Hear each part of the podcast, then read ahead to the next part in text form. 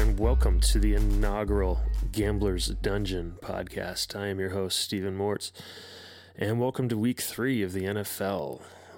Week 3 is typically, in my opinion anyway, the overreaction to the overreaction that was Week 2 in the NFL, where everybody thinks they know everything, and by the end of Monday night, we're all going to be sitting there wondering what the fuck happened. But anyways, a little rundown of what we're going to get through on each and every one of these podcasts. I'm going to do a little bit of legwork for everyone here, go through all the spreads, the totals, look at all the money lines throughout the week, trends, and come up with a couple of plays. Take my 5 best plays, and I'm going to pass them along to you guys. And I'm also going to be going through and trying to identify these the trap games, games definitely not handicapped in our favor, but more so in the favor of the odds makers. Again, Week 3 is the knee-jerk reaction to Week 2, so we're looking at a lot of lines between 3 and 6, a lot of road favorites, especially in division games, which, you know, it's not necessarily a bad thing, but in the third week of the season, it's kind of hard to justify a team with a winning record going on the road against the division rival and being favored in that game. But, you know, we'll get through that. And yeah, that's pretty much it. From time to time, we're going to have some guests call in, hopefully give some further insights so we can narrow things down nice and tightly, make the best play possible each and every week. So with that, let's get on to it. Week 3 of the NFL.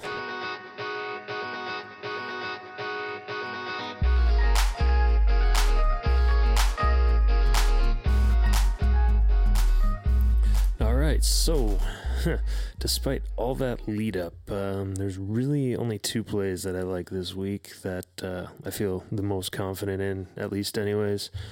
But before I do that, I just need to mention that these lines and spreads that I'm going to be giving you now are accurate as of, what time is it? 11:39 a.m. Pacific time. And the lines are courtesy of Bet365.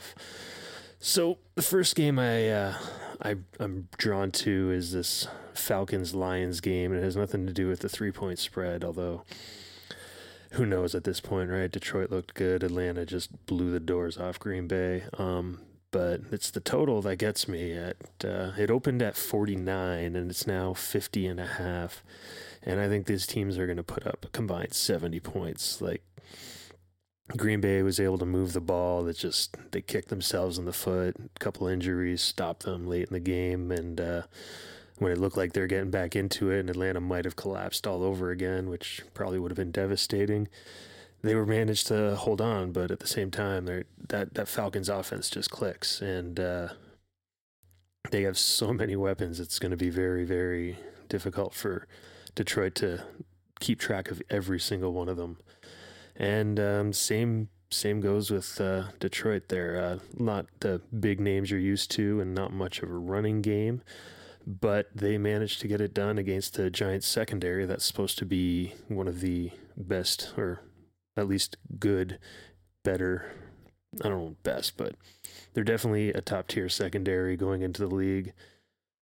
Yeah, so that 50.5, I mean, it's a high number, and... I just don't see these teams really stopping each other, especially down the stretch.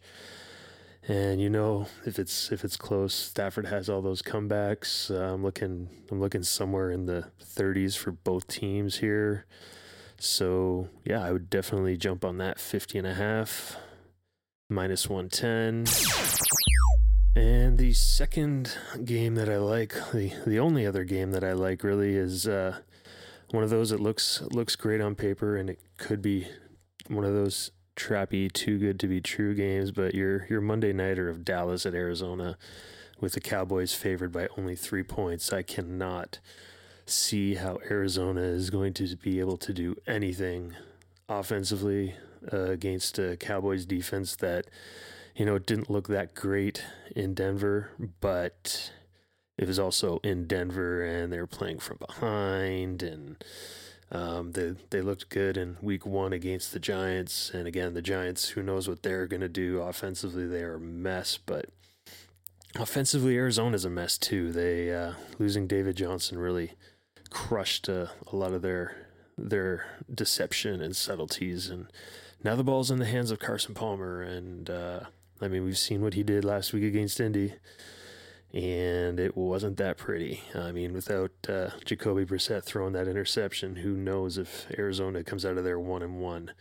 At Indianapolis, I mean, that's a whole other story altogether. They're just a mess. But, yeah, the Cowboys by 3 on Monday night. Dak shows up. Zeke shows up. Dez shows up huge. I think Dez Bryant has a huge game in this. And Arizona is just too one-dimensional on offense. It's not going to be pretty, I don't think. Most of these Monday nighters look good on paper at the beginning of the season, and here we are, week 3, and we already have what should be or could be a flop of a mess of a Monday night football game. So yeah, those are my only two plays of the week there. Atlanta at Detroit, over 50.5, paying -110, and Dallas at Arizona, -3, paying -115. There are two other games that interest me, but they also scare me at the same time. The first one, based on circumstance, and being the Rams tonight, -3, paying +100, but at San Francisco. One of those division road favorite games on a short week. The Rams looked great in week 1. Not so much in week 2. And the Niners, I mean, yeah, they got up against the Seattle team that, has been their biggest rival for the last 4 or 5 years. But, getting up for a team and then coming home on a short week for a division game like this, and my gut says that the Rams are going to walk away with this really quick, and at +100 it looks very, very tasty. But, this is a short week, this is a division game, this is a road favorite in the division, and it's just one of those, like, if the Niners get up 2 weeks in a row and, I don't know, put pressure on Goff or make him make mistakes, that's just disaster waiting to happen for LA. But if you're in the situation where you have to pick this game, like a pool or, some sort of pick'em league, my slight lean in this is the Rams. The other thing that tickles me, and I just don't know who these teams are, it involves the Seattle Seahawks from last week, but they're playing at Tennessee, and Tennessee is -2.5. Tennessee is everybody's little darling team this year, apparently. Every little fantasy podcast or blogger or whatever has picking these Tennessee Titans to do what the Oakland Raiders did last year and, sweep the division by storm and make a nice little playoff run. They're good, they're young, and skill positions are filled. They have above average defense that can, stop you in the trenches. At -2.5, I think that's a good play right there. It's only paying -120 though, so you're laying a little extra juice on this. But Seattle's offensive line just, they did not do anything to make that better, and it showed in the first 2 weeks anyway. So yeah, again, same situation as with the Rams-Niners game tonight. If you're in the pick'em pool, I would definitely throw my lean towards the Tennessee Titans at -2.5. All right, and now we have exactly 4 games on this week's schedule that I just have absolutely no interest in. The numbers look enticing, and everything in my gut just tells me it's gonna lose, betting the gut reaction. I know that sounds weird, but we'll get through this one. Typically, I've made a rule for myself that when the spread gets over 10.5, I just turn that game off. It doesn't exist in my book. Sports book, that is. There's nothing good about a 13.5 point spread and a 44 point total. I mean, nothing about Houston, New England looks good this week. It's enticing when you get all those points and then the New England Patriots win 28-3, or, oh, New England's going to crush them 28-3 and they win 17-13. There's nothing nothing good. These teams aren't playing for the spreads, they're playing for the W's, and once you get into double digits, you're just asking for trouble. So recommendation one, stay as far away from Houston, New England as possible. All right, the next game that's screaming absolute trap to me is the New Orleans Saints getting 5.5 points at the Carolina Panthers. My gut instinct says take the points with this one, because why the hell not? The Saints put up the points. The Panthers couldn't put up the points. Cam Newton looks like his shoulder is still bugging him. They're not clicking on offense. Their defense is on the field too long, getting tired. The other side of the ball, Drew Brees, they got beat by the Patriots last week. But they put up points, and I know their defense still needs a lot of work, but a mediocre defense and a struggling offense versus a high-octane offense that's clicking. And, once you get past the Luke Kuechly's and the Julius Peppers, the points look good. Having said that, this is a division game. Carolina's at home, and if ever there were a week for them to figure everything out, why not against a mediocre Saints defense? So 5.5 looks good. I'm not going anywhere near this game.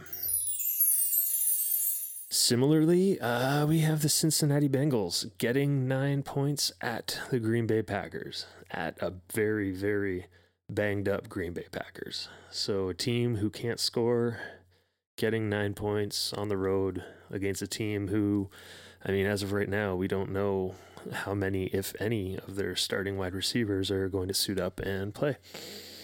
Their running game is still in shambles in Green Bay, no matter what they try to do, who they put in there, little dynamic guys, whatever, they, for some reason, just don't run the ball well. And when you keep it in the hands of Aaron Rodgers, sure, you can check it down and you can try to establish the run that way. But when your skill positions are hurt, it's going to be tough. Points look good.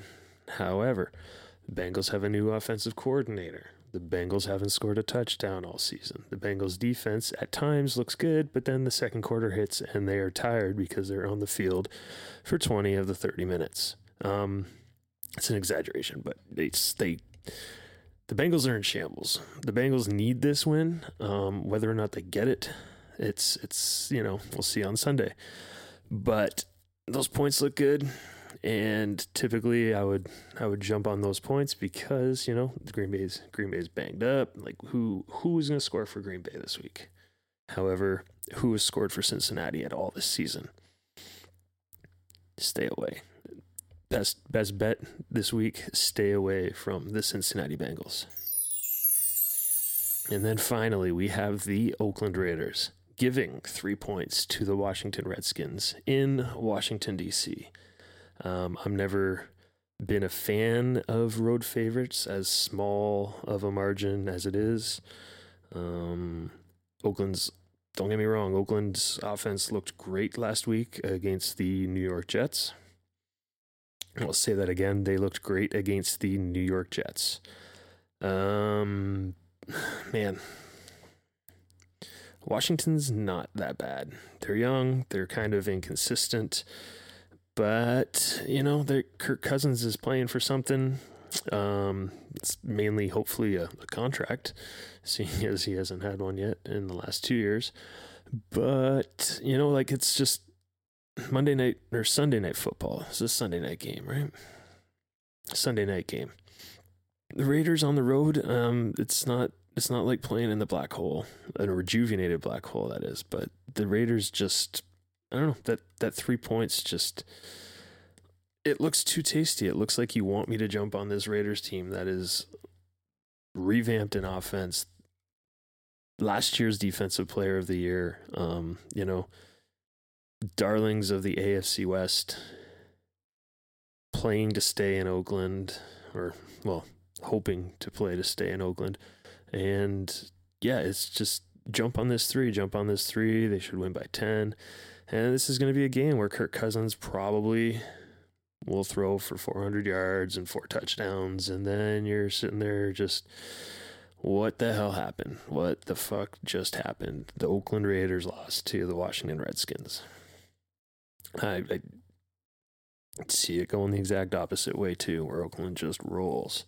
Get up early and roll. So I'm staying far away from the Oakland Raiders, -3 at Washington. So to recap, best plays of the week go to Atlanta Falcons at the Detroit Lions with an over 50.5 points total scored, paying -110. And the Dallas Cowboys on the road at the Arizona Cardinals, giving them 3 points, paying -115. For pools, if you have to, if you want to, if you like the taste, whatever, I like the Rams tonight, -3 at San Francisco. Not enough to do it myself, but that is paying +105, which is actually the nicest part of it. And I also like the Tennessee Titans -2.5 at home to the Seattle Seahawks, paying -120. Again, a little less value there, but you know, for pool's sake, you're not really worrying about the value. And your traps, 4 trap games, 4 games. Please just avoid them. Please just avoid these 4 games. The Houston Texans +13.5 at the New England Patriots. Not worth it. New Orleans Saints +5.5 at the Carolina Panthers. Not worth it. Cincinnati Bengals +9 at the Green Bay Packers. Some points, don't do it. And the Oakland Raiders -3 at the Washington Redskins. That one also only paying -115, so there's a little more juice, and it's definitely not worth the stress on Sunday night. That's going to be it for the week 3. I want to thank you all for listening. Thank Bet365 for their lines. They're not really a sponsor, but you know, they have all the games and all the numbers, and they update it pretty frequently, so thank you to them. I'm Stephen Mortz, and this has been the Gamblor's Dungeon Podcast. As always, may the winners be yours. Until next week, humanoids.